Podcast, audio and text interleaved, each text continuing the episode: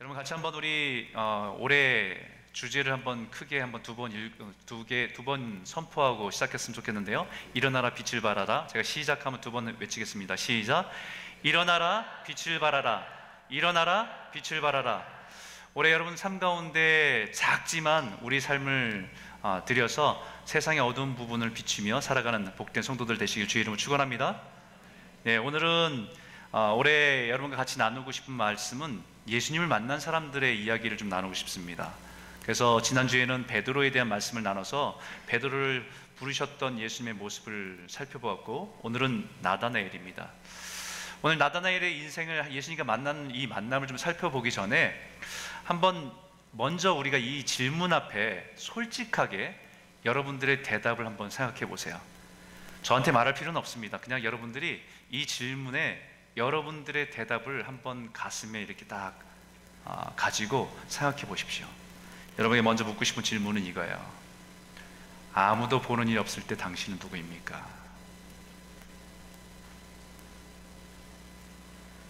Who you are when no one looking. 아무도 안 볼 때. 여러분 이 질문을 여러분 자신에게 질문하면 여러분들이 솔직하게 여러분들 안에 대답이 있을 거예요. 사람들 앞에 보여지는 내 모습이 아니고 내가 그들 앞에 보여주고 싶은 모습도 아니고 아무도 나를 보지 않는 그 속에서 과연 나는 어떤 사람인가? 사실 이 질문은 빌 할베스 목사님의 책의 제목이 되기도 했습니다. 이 책은 1987년도에 영문판이 나왔고 한국말 한국어로 번역이 된 것은 1986년에 번역된 거로 기억하고 있어요. 오래된 책인데요. 저도 젊을 때 이 책을 읽으면서 굉장히 많이 도전을 받았던 책입니다. 이 책에서 얘기하는 것은 우리의 성품은 사람들에게 보여지는 모습이 아니라 남들이 보지 못하는 그곳에서 우리들의 진짜 성품이 드러날 수밖에 없다 라는 거예요.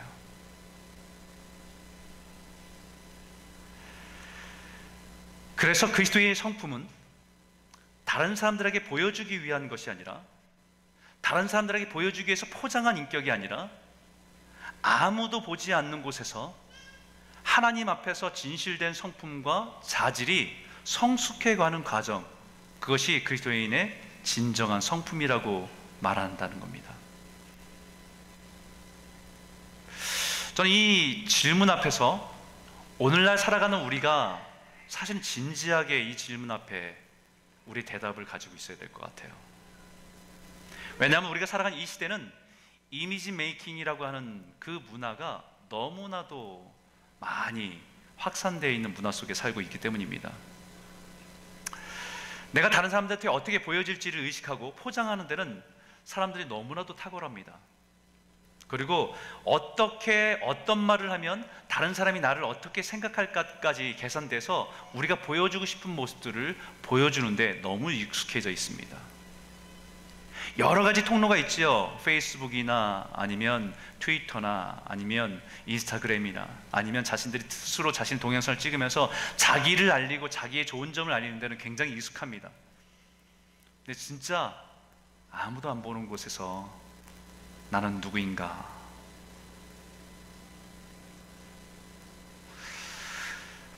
사람들 앞에는 얼마든지 선하게 보일 수 있고 의롭게 보일 수 있지만 그러나 우리의 숨겨진 은밀한 것은 숨길 수가 없습니다. 하나님 앞에. 우리가 반대로 사람들이 자신들이 보았던 다른 사람의 이미지하고 다를 때 많이 실망하죠.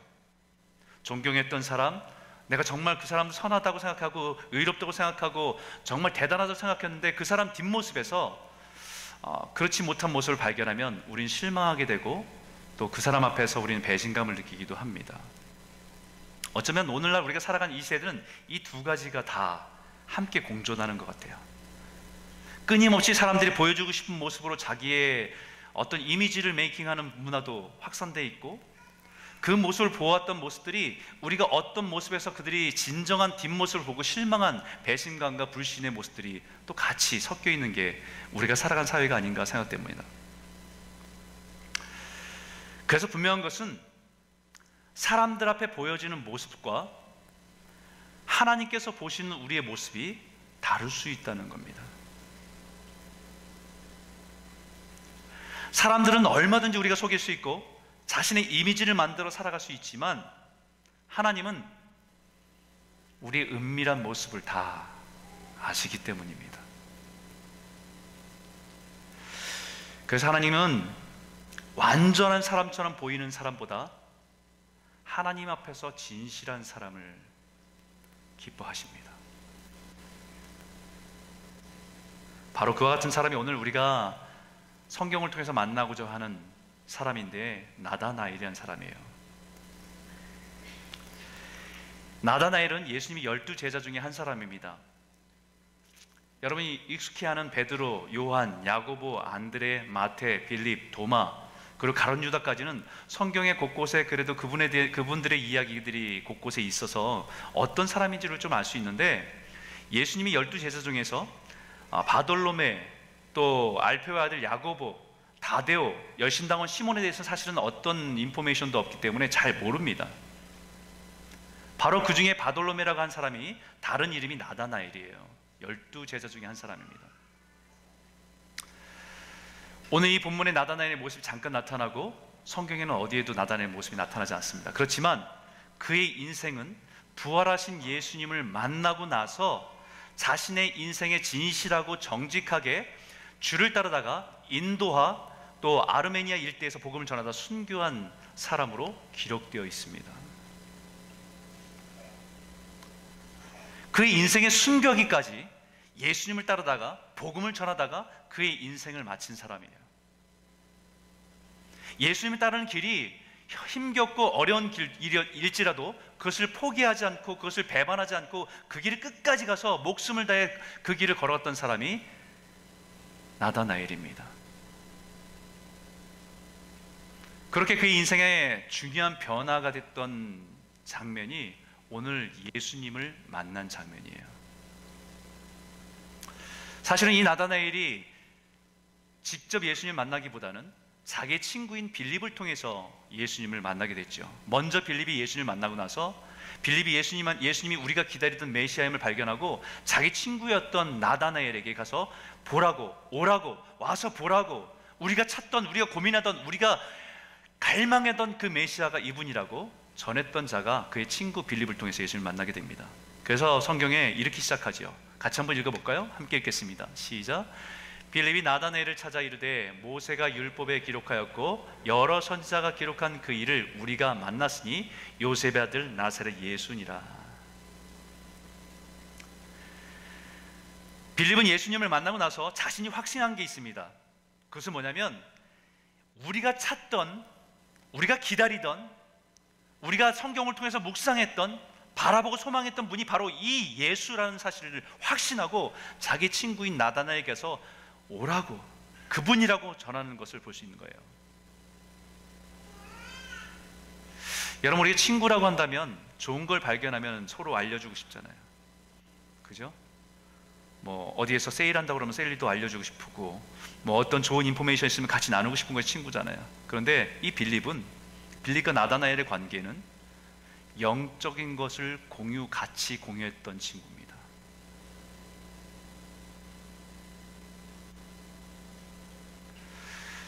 나다나에게는 이 빌립과 같은 친구가 있었다는 것이 복이에요. 우리가 살아가면서 여러 가지 필요한 것들에 대한 인포메이션에 대한 정보를 알려주고 같이 공유하는 것도 굉장히 중요하지만 우리 영적인 부분들을 같이 고민하고 아파하고 함께 소망하고 이럴 수 있는 공동체와 친구가 있다는 것은 너무 큰 축복입니다. 늘 이 사람들이 고민했던 내용들이 여기 있지요. 모세의 율법을 읽으면서 고민했던 내용이에요. 서로 공감하는 부분입니다. 모세가 율법에 기록하고 여러 선자 기록한 그 일을 나다나엘과 빌립은 늘 하나님 말씀을 붙들고 그 모세에게 예언됐던 그 말씀이 과연 그것이 어떻게 이루어질 것인지 과연 언제 이루어질 것인지 그것에 대한 고민을 함께 공유하던 사람들이 이 빌립이 그것에 대한 답을 찾고 그것에 대해서 나다나엘에게 소개하는 장면이라는 말씀이에요. 이 말씀의 근원은 신명기에 있는 말씀입니다. 내 하나님 여호와께서 너희 가운데 내 형제 중에서 너를 위하여 나와 같은 선지 하나를 일으키시리니 너희는 그의 말을 들을지어다. 모세에게 주셨던 말씀인데요. 여기에는 선지자라고 말씀한 그 선지자가 어 프로페시 아니라 더 프로페시입니다. 수많은 인간의 선지자가 아니라 하나님이 예언하신 메시아 그 선지자가 올 텐데 그 선지의 말씀을 들어야 된다라고 말씀하고 있는 거예요. 그 선자가 누굴까? 이 고민을 가지고 빌릴과 나다네일은 늘 함께 말씀을 나눴던 친구였다는 것을 말씀합니다. 지금 현실은 로마의 압제에 있지만 하나님 이 말씀대로라고 한다면 메시아가 오셔서 이 땅을 회복시키실 텐데 그 메시아는 과연 누굴까? 그분이 오시면 과연 우리가 알아볼 수 있을까? 그분의 거룩함 앞에 내가 과연 준비되어서 그분을 맞이할 수 있을까? 아마 수많은 질문을 가지고 빌릴과 나다네일은 이 말씀을 가지고 고민했던 것 같아요. 나다는 영적인 갈증을 가지고 하나님을 향해서 진리를 향해서 끊임없이 고민하며 찾았던 사람들이라고 말씀할 수 있습니다. 여러분 여기에서 한 가지 여러분과 나누고 싶은 건 이거예요. 진리에 대해서 목말라하고 갈급해하는 사람은요. 하나님이 반드시 만나 주신다는 거예요. 진리에 대해서 목마름을 가지고 더 알고 싶고 그 진리를 붙들고 싶고 그대로 살고 싶은 그 갈망과 목마름이 있는 사람은 하나님이 반드시 만나 주신다는 사실입니다.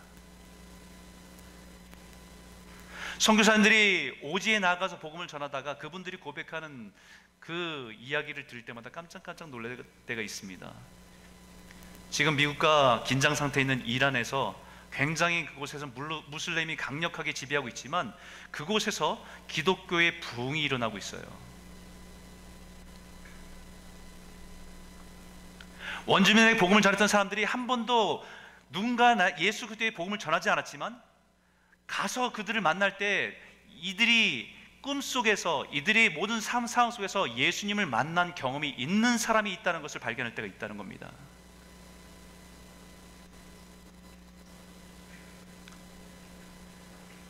진리에 대해서 목말라 하고 그것을 찾는 사람에게는 하나님 반드시 만나 주십니다.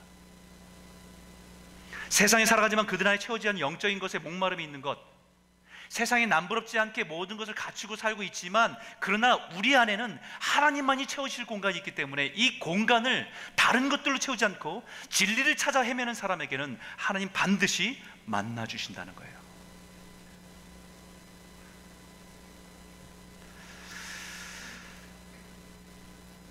그래서 여러분과 같이 나누고 싶은 하나님 약속의 시편에 이런 말씀이 있습니다. 여호와께서 하늘에서 인생을 굽어 살피사 지각이 있어 하나님을 찾는 자가 있는가 보려 하신즉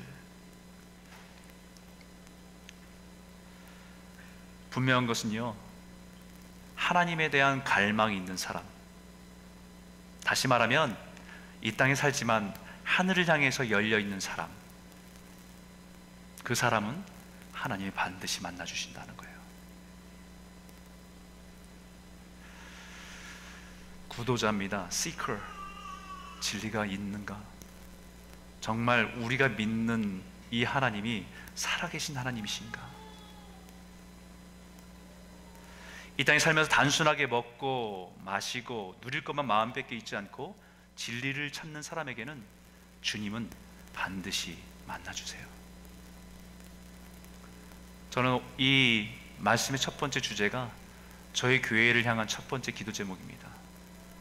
올해 하나님 우리 성도들 가운데서 하나님을 경험하고 하는 체험한 분도 있지만 아직 하나님을 잘 모르고 그냥 교회 문화 속에 있는 분이 있다고 한다면 하나님 그 영적인 목마름과 갈증을 통해서 하나님을 만나는 역사가 있기를 주님의 이름으로 축원합니다. 하나님 반드시 만나 주세요. 두 번째는요. 이 말씀을 통해 우리 나누고 싶은 주- 주제는 하나님께서는 진실한 사람을 기뻐하십니다.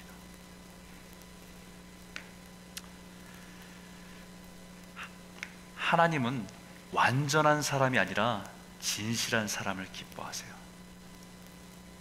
오늘 본문에 47절 있는 말씀인데 같이 한번 읽어볼까요? 시- 읽겠습니다. 시작. 예수께서 나다나엘이 자기에게 오는 것을 보시고 그를 가리켜 보라. 이는 참으로 이스라엘 사람이라. 그 속에 간사한 것이 없도다. 빌립의 권유로 이제 나다나엘이 옵니다. 나다나엘이 저 멀리서 이렇게 오는데 예수님이 그들을 보면서 하신 말씀이에요. 이는 참으로 이스라엘 사람이라. 그 속에 간사한 것이 없도다. 여러분 만약에 여러분들이 예수님 앞에 걸어가는데 예수님 여러분 보면서 뭐라고 말씀하실 것 같아요?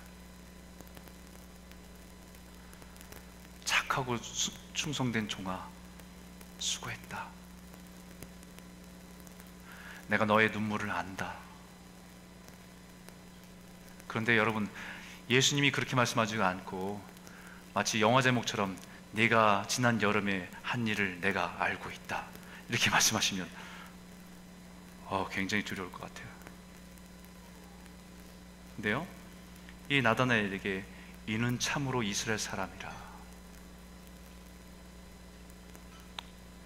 이스라엘 사람이니까 이스라엘 사람이라고 말씀한 게가 아니죠. 한국 사람이니까 한국 사람이라고 얘기한 게 아닙니다. 국적을 얘기한 게 아니에요. 참으로 이스라엘 사람이라고 말씀하는 것은 참으로 하나님 백성이다라고 말씀하는 거예요. 왜냐하면 그 사람 속에 간사함이나 속임이나 거짓이 없이 깨끗하다는 말씀이에요.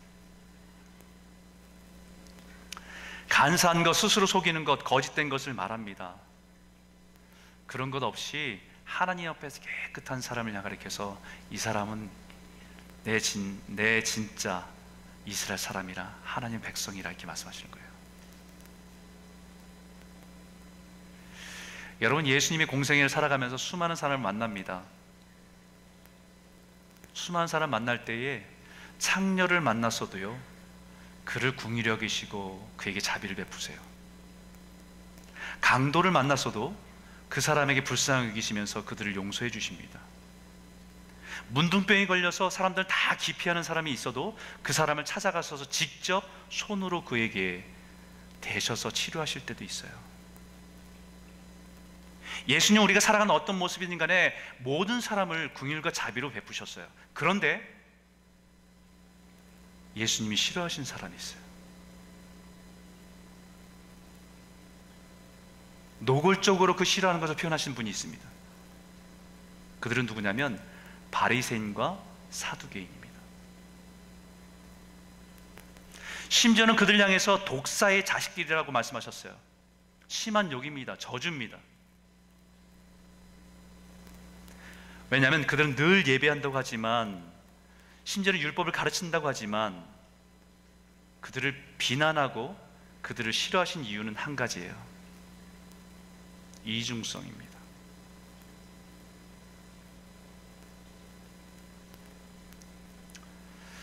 사람들 앞에선 선한 모습으로 가장 의로운 사람인 것처럼 포장하지만 그들의 내면은 거짓과 간사함이 가득한 사람들이었기 때문입니다.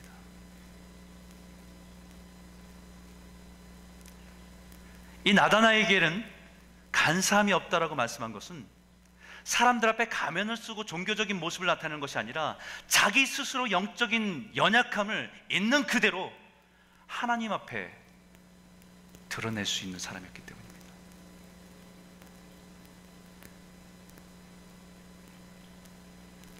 사람들 앞에 보여지는 모습이나 사람 하나님 앞에 보여지는 모습이 다르지 않고 진실하게 살려고 몸부림쳤던 사람이기 때문입니다.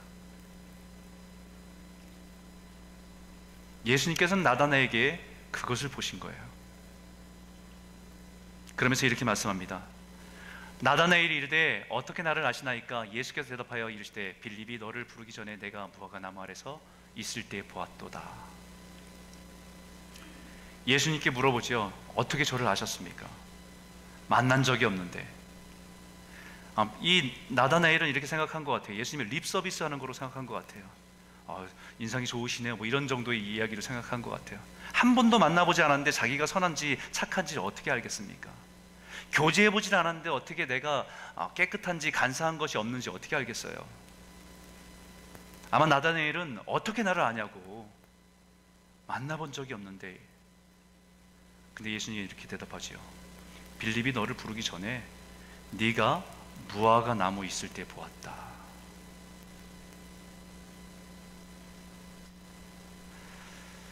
이 대답 앞에 나다니엘이 깜짝 놀랍니다. 나다니엘이 대답하여 랍비여 당신은 하나님의 아들이시요 당신은 이스라엘의 임금이로소이다. 이 나다나엘의 태도가 완전히 바뀌었습니다. 반신반의하고 조금 이렇게 아, 조금 의심스러운 눈초리로 예수님을 바라보던 눈에서 예수님이 너를 빌립이 부르기 전에 무화과 나무 밑에 있었던 것을 보았다라고 말씀하니까 뭐라고 고백합니까? 하나님의 아들이십니다. 이스라엘의 임금입니다. 왕이십니다.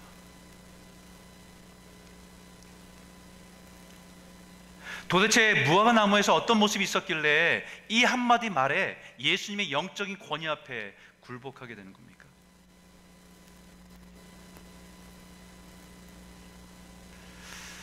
나다나엘 무화과 나무 밑에서 무엇을 했길래 무화과 나무 아래 있을 때 보았다고 하니까 깜짝 놀라고 예수님을 하나님의 아들로 고백할 수 있었을까요?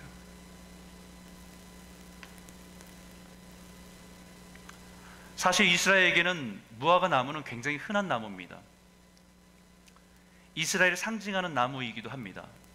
그래서 예수님께서는 무화과 나무에 예루살렘 성을 갈 때 무화과 나무에 열매가 없는 것을 보면서 이스라엘의 열매 없는 모습을 상징적으로 은유적으로 비난했던 모습도 있지요. 이 이스라엘에서 이 무화과 나무는 뜨거운 태양 아래서 사람들이 그늘에 쉬기도 하고 거기서 성경을 가지고 토론하기도 하고 개인적인 기도의 묵상을 하는 장소이기도 합니다. 이 나무 아래는 나다나에게는 은밀한 장소입니다. 혼자만의 비밀의 장소. 그러나 그곳에서 하나님께 영적으로 부르짖고 몸부림쳤던 장소. 이스라엘 로마의 압제 속에서 영적인 무기력함을 보면서 하나님의 약속이 과연 어떻게 이루어질지 하나님께 부르짖고 기도한 장소일 수도 있습니다. 이스라엘 백성들이 거룩한 백성으로 세우셨던 이 백성들이 죄를 짓고 무기력해 영적으로 무기력한 모습 때문에 아파하면서 신음했던 장소일 수도 있습니다. 뿐만 아니라 자신의 영적인 연약함을 인지하고 장차 오실 메시 앞에 과연 내가 그 앞에 온전하게 설 수 있을까라고 하는 두려움을 가지고 떨었던 장소일 수도 있습니다.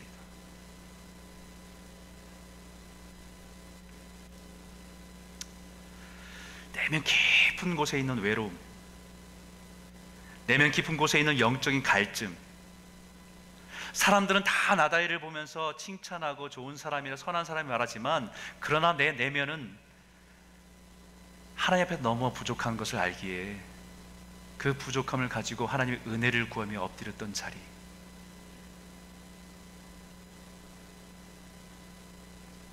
그 자리가 무화과 나무 아래가 아니었나.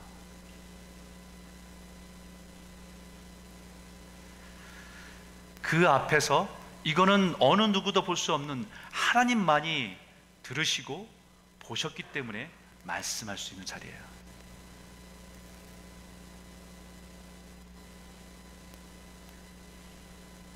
그래서 그 예수님을 메시아임을 알게 되는 거예요. 내 은밀한 모든 것을 아시는 주님. 내 눈물과 외로움 깊은 곳까지 다 아시는 주님이 아신다고 말씀하십니까?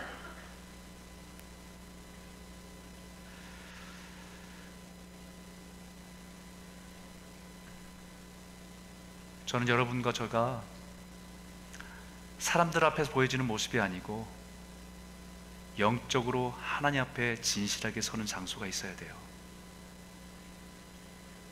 그것이 여러분의 집안의 작은 골방이든지 아니면 새벽마다 부르짖는 그 기도의 자리든지 내 내면의 모습이 연약함을 붙- 붙들고 하나님 은혜를 구하며 주 앞에 몸부림쳤던 그 자리 그것이 우리에게는 우리의 인생의 무화과 나무 아래일 겁니다. 네, 하나님은 그 기도와 그 눈물과 그 외로움을 아신다는 거죠. 만약 이 장소가 은밀한 죄를 지은 장소였다고 한다면 예수님께서 그를 향해서 참으로 이스라엘의 사람이로다 말씀하지 않았겠습니다. 무화과 나무는 혼자만의 장소이기도 하지만 이곳에 하나님을 향한 진실한 마음이 열렸고 진실한 눈물이 흘려졌고 하나님 앞에서 마음을 열고 나와 하나님만을 아시는 은밀한 장소였기에 예수님은 그를 보면서 참으로 이스라엘 백성이로다라고 고백하는 겁니다. 사랑하는 성도 여러분, 주님이 여러분들의 은밀한 것을 다 아신다고 한다면 위로가 되십니까? 두렵습니까?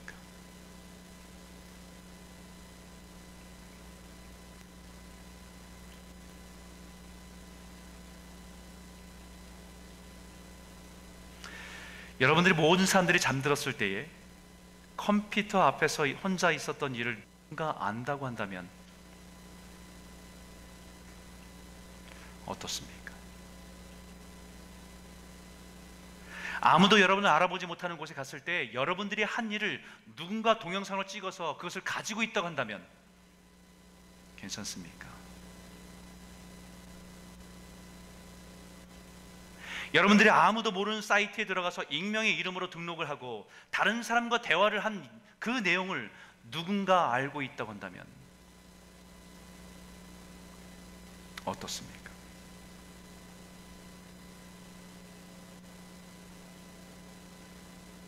하나님은 우리의 은밀한 것들을 다 아시는 분이에요.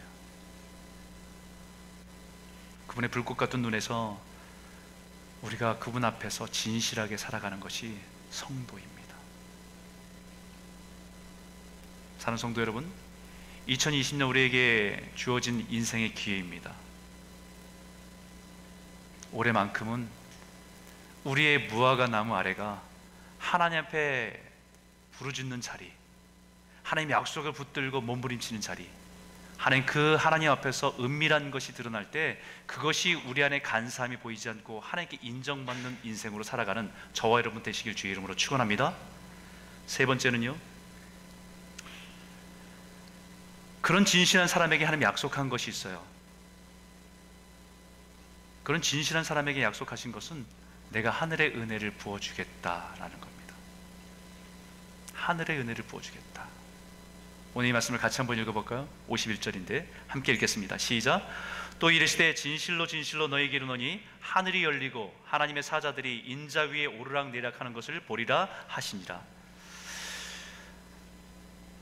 여러분 이것이 여러분들의 기도 제목이 됐으면 좋겠어요. 올해 하나님 제 삶이 주님 앞에 온전히 살 때에 하나님 내 인생의 하늘 문을 열어 주셔서 하늘의 것들을 우리에게 우리 인생에 우리 가족에게 우리 교회에 부어 주신 역사가 있도록 소원합니다. 이 기도가 저와 여러분의 소원이 되길 주의 이름을 축원합니다. 이 기도가 우리의 소원이 되어야 돼요. 세상의 것들로 채워지는 것이 아니라 하나님의 문을 열어 주셔서 하늘의 문을 열어서 하늘의 것들로 우리 인생을 채우시는 것 그것을 바라보며 살아가는 것이 하나님의 백성이기 때문입니다. 우리는 어쨌든 이 땅에 매여서 살 수 있지만 우리의 소망과 우리의 바램은 하늘의 것들을 바라보면서 구하며 살아간 백성이라는 것이지요. 하늘의 문이 열려야 하늘에 있는 것의 가치를 압니다. 평생 예수를 믿지만 땅에 있는 것에 매여 있으면 우리의 가치관이 바뀌지 않고 우리 추구하는 인생의 방향이 바뀌지 않고 그대로 살아갈 수밖에 없기 때문에 하늘의 문을 여셔서 하늘의 것을 보게 하시고 깨닫게 해주셔야 인생이 바뀝니다. 여러분 이 말씀은 나다나에게 선포한 말씀이지만 사실은 창세기에 있는 야곱에게 주셨던 말씀이에요. 야곱은 여러분 잘 아시다시피 쌍둥이를 태어났습니다. 에서와 야곱. 발꿈치를 붙들고 정말 그 순위를 다투듯이 태어난 사람이 야곱입니다. 쌍둥이지만 몇 초 되지 않는 그 순간에 태어난 그것 때문에 장자의 축복에 대한 열등감을 가지고 있던 그가 자기 형을 속이고 파축한 걸로 자기 형을 속이고 장자의 축복을 받기 위해서 속이는 자였던 사람이 야곱입니다. 아버지에게서 그 축복을 받으면 자신의 인생이 완전히 바뀔 줄 알았습니다. 근데 오히려 그것 때문에 형의 미움을 받고 형이 자신을 죽이려고 한다는 그 그것의 분노를 느끼기 때문에 결국은 집을 떠나야 됐습니다. 떠나서 광야를 헤매게 되지요. 광야를 헤매다가 베델라는 곳에서 이제 잘 곳도 없는데 돌베개를 쌓고 잠이 들 때에 환상 가운데 보여준 장면이 있어요. 그 장면이 이겁니다. 꿈에 본즉 사닥다리가 땅 위에 서 있는데 그 꼭대기가 하늘에 닿았고 또 본즉 하나님의 사자들이 그 위에서 오르락 내리락하고 또 본즉 여호와께서 그 위에 서서 이르시되 나는 여호와니 너의 조부 아브라함의 하나님이요 이삭의 하나님이라 내가 누워 있는 땅을 내가 너와 내 자손에게 주리니 아브라함이 말씀하셨던 복의 통로가 되게 했던 그 약속의 말씀을 내가 너의 인생 가운데 그대로 행하겠다는 약속의 말씀입니다. 하늘이 열려서 사닥다리로 천사들이 오르락내락하는 것을 보게 되겠다는 약속의 말씀이에요. 여러분 이 약속을 받을 때 야곱이 선에서 진실에서 이 약속을 받은 걸까요? 아닙니다. 절대 아닙니다. 야곱은 이런 약속을 받았지만 여전히 야곱은 속이는 사람이었습니다. 세상 사람들이 살아가는 방식대로 살아가는 사람이었습니다. 세상 사람이 꿈꾸는 대로 자신의 인생의 성공을 꿈꾸던 사람이었습니다. 근데 그 야곱을 바꾸셨던 것은 야복강 강가였습니다.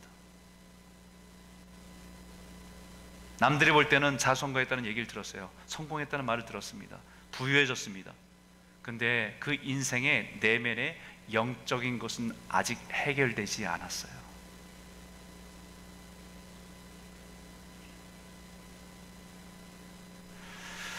그 야복강 강가에서 인생의 위기를 만났을 때에 천사의 모습을 오신 하나님과 씨름을 하는 모습이 있지요. 그때 이렇게 씨름하는 모습에서 이렇게 말합니다. 그가 이르되 내 이름은 다시는 야곱이라 부를 것이 아니요 이스라엘이라 부를 것이라. 이는 내가 하나님과 및 사람들과 겨루어 이겼습니다. 야곱은 그 자리에 천사와 씨름했다는 얘기는 천사를 놓지 않겠습니다라는 몸부림이에요.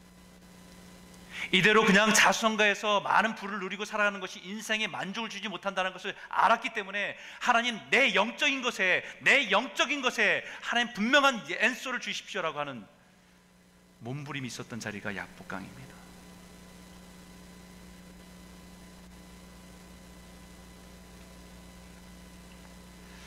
하나님과 사람과 겨루어서 이겼다는 것은 하나님과 몸부림치면서 주님을 붙들고 싸웠다는 얘기예요.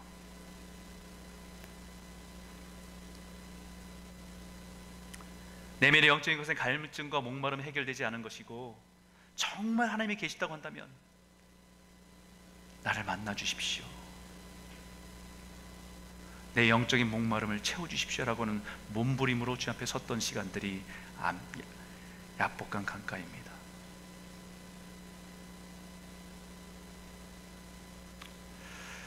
오랫동안의 교회를 다니며 모태 신앙이고 그러다 보니까 어느새 직분도 없고 교회 문화는 너무 익숙하고 근데 내면에는 아직 영적인 것엔 갈증과 목마름이 채워지지 않은 채 살아가는 성도들이 많이 있습니다. 남들 보기에는 더 영적으로 성숙한 것처럼 보일 수 있지만 자기 스스로 혼자 고민할 때는 이 문제가 여전히 해결되지 않은 채 살아가는 분들이 많이 있죠. 나다네일은 그 목마름을 가지고 그 영적인 고민을 가지고 몸부림쳤던 자리가 무화과 나무 아래고요.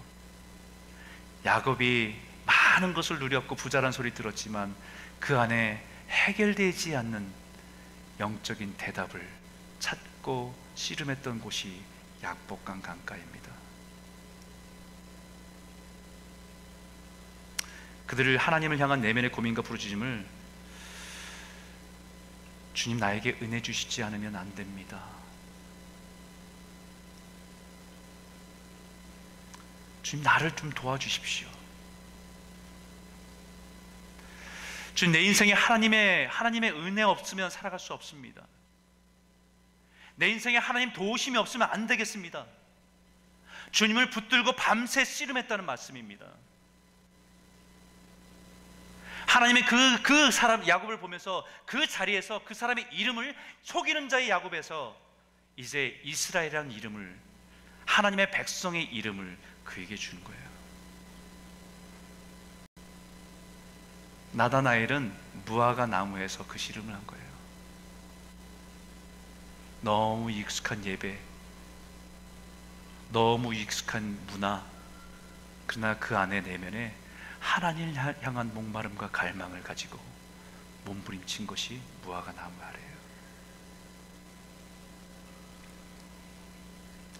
그 나다나엘 향해서 예수님은 참으로 이스라엘 사람이라 말씀하신 것은 이스라엘의 혈통적으로 문화적으로 이스라엘 문화권 안에 기독교 문화 안에 있기 때문에 그들을 이스라엘 백성을 말씀한 것이 아니라 하나님 앞에서 진실되게 몸부림치는 사람. 내 안에 여전히 거짓이 있고 내 안에 여전히 속임이 있지만 그것을 보면서 하나님 앞에 씨름하며 하나님의 은혜를 구하는 사람. 하나님의 은혜가 없이는 오늘도 온전하게 살 수 없는 자신의 실체를 하나님께 은혜를 구하는 사람. 그 사람을 향해서 하나님께서는 참으로 이스라엘 사람이라 말씀하시는 거예요.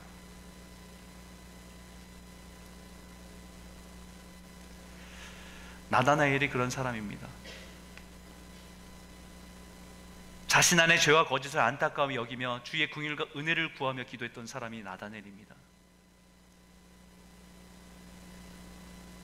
이것이 저와 여러분들의 기도 제목이 되었으면 좋겠어요. 어쩌면 가장 위험한 사람이 목사인 저 같은 사람입니다. 저 같은 사람이 바리새인과 사두개인이 되기 가장 좋은 사람들이에요. 말씀을 가르치지요. 늘 그 문화권 안에 있지요. 스스로는 어떻게 포장해서 사람들한테 선하게 보일 수 있지요. 근데 하나님 보실 때 어떠냐는 거예요. 사람들 앞에 보여지는 모습이 아니라 하나님 앞에 섰을 때에 내 연약함을 포장한 자가 아니라 그 연약함과 부족함을 가지고 하나님께 은혜를 구하며 몸부림치는 사람 그 사람에게 하나님 약속한 것이 하늘의 곳으로 채우시겠다 말씀하시는 거예요 올해 저와 여러분의 삶 가운데 이 목마름과 갈증을 가지고 주 앞에 몸부림칠 때 세상의 것이 아니고 하늘의 문이 열려 하늘의 것들을 여러분의 삶을 채우시는 그 복된 삶이 되시기를 주의 이름으로 축원합니다. 여러분 이 말씀을 같이 한번 읽죠. 함께 읽겠습니다. 시작. 야곱의 허물을 보지 아니하시며 이스라엘의 반역을 보지 아니하시는도다. 여호와 그들의 하나님이 그들과 함께 계시니 왕을 부른 소리가 그 중에 있도다. 참 이스라엘 사람 어떤 사람이냐? 허물이 없는 사람이 아니에요. 하나님께 반역함이 없었던 사람이 아니랍니다. 죄를 짓지 않는 완벽한 사람이 아니랍니다. 주님은 우리가 연약해서 죄를 짓고 때로는 반역하는 것까지도 알고 계십니다. 그런데 뭐라고 말씀하세요? 보지 않겠다라는 거예요. 그리고 하나님 뭘 보기를 원하세요? 우리 내면에서 하나님을 부르짖는 주님이 왕이심을 부르짖고 찾는 그것을 보기를 원하시는 거예요.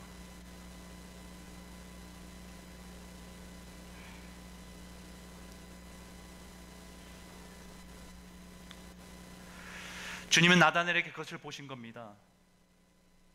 그가 도덕적으로 완전해서가 아니라 윤리적으로 허물이 없어서가 아니라 그 내면에 주를 향해서 부르짖는 그 소리 그 모습이 간사함이 없다. 네가 참 이스라엘 사람이다 말씀하시는 거예요.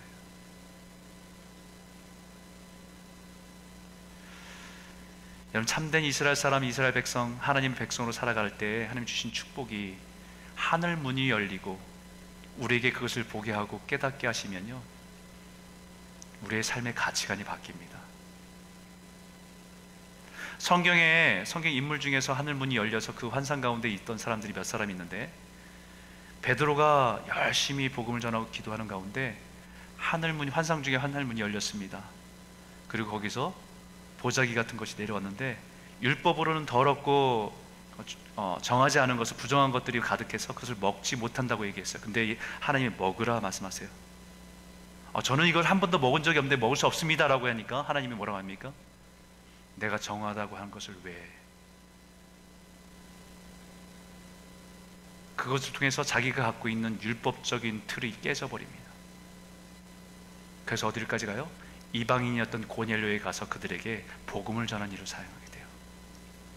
자기의 편견이 깨집니다. 자기가 가졌던 의의 틀이 깨져버립니다. 그래서 복음을 가지고 우리가 볼 때는 더럽다고 생각하고 우리가 볼 때는 소망 없던 사람들에게 복음을 전하는 자로 나아가는 것이 하늘 문이 열리고 하나님께서 그것을 보여주실 때 바뀌게 되는 거예요. 또 한 사람은 스테반입니다. 복음을 전하다가 흥분한 그, 그 군중들에 의해서 돌에 돌에 맞아 죽을 때에 그가 성경 뭐라고 기록되어 있습니까? 하늘이 열리고 보좌에서 인자가 일어나서 보신다. 복음을 전하다가 가난을 당하고 복음을 전하다가 어려움을 당하지만 하늘 문이 열려서 하늘 보좌에 계신 주님을 보시니까 그 입술의 고백이 뭐예요? 주님, 저들이 하는 일이 무엇인지 모릅니다. 저들을 용서해 주십시오. 자기를 죽이려고 하는 사람을 용서해 주십시오. 또 한 사람은 또한 사람은 사도 요한입니다. 자기와 함께 열두 제대로 있던 모든 사람들이 각지로 나아가서 복음을 전하다 순교했지만 사도 요한은 끝까지 90세가 넘는 나이까지 복음을 전하다가 반모섬에 갇혀요. 예수 믿으면 막 성공하고 잘 돼야 될 텐데 갇히고 고난받고 해다 섬에 갇혔어요. 근데 그곳에서 성경이 이렇게 기록하고 있습니다. 하늘 문이 열려 그 속에서 나팔 소리와 함께 앞으로 마땅히 일어날 일을 보이신 은혜가 있어.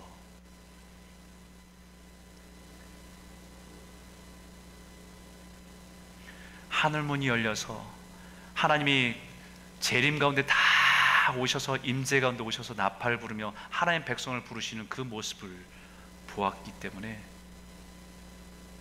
그 섬에서 외롭게 마지막 성경인 요한계시록 쓰며 그 고난을 통과해낼 수 있는 거예요.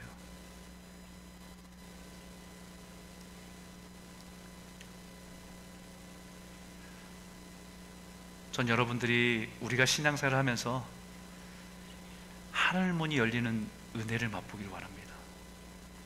우리가 바라보는 인생의 목적이 바뀌고 우리가 경험하는 고난을 통과해낼 수 있는 힘.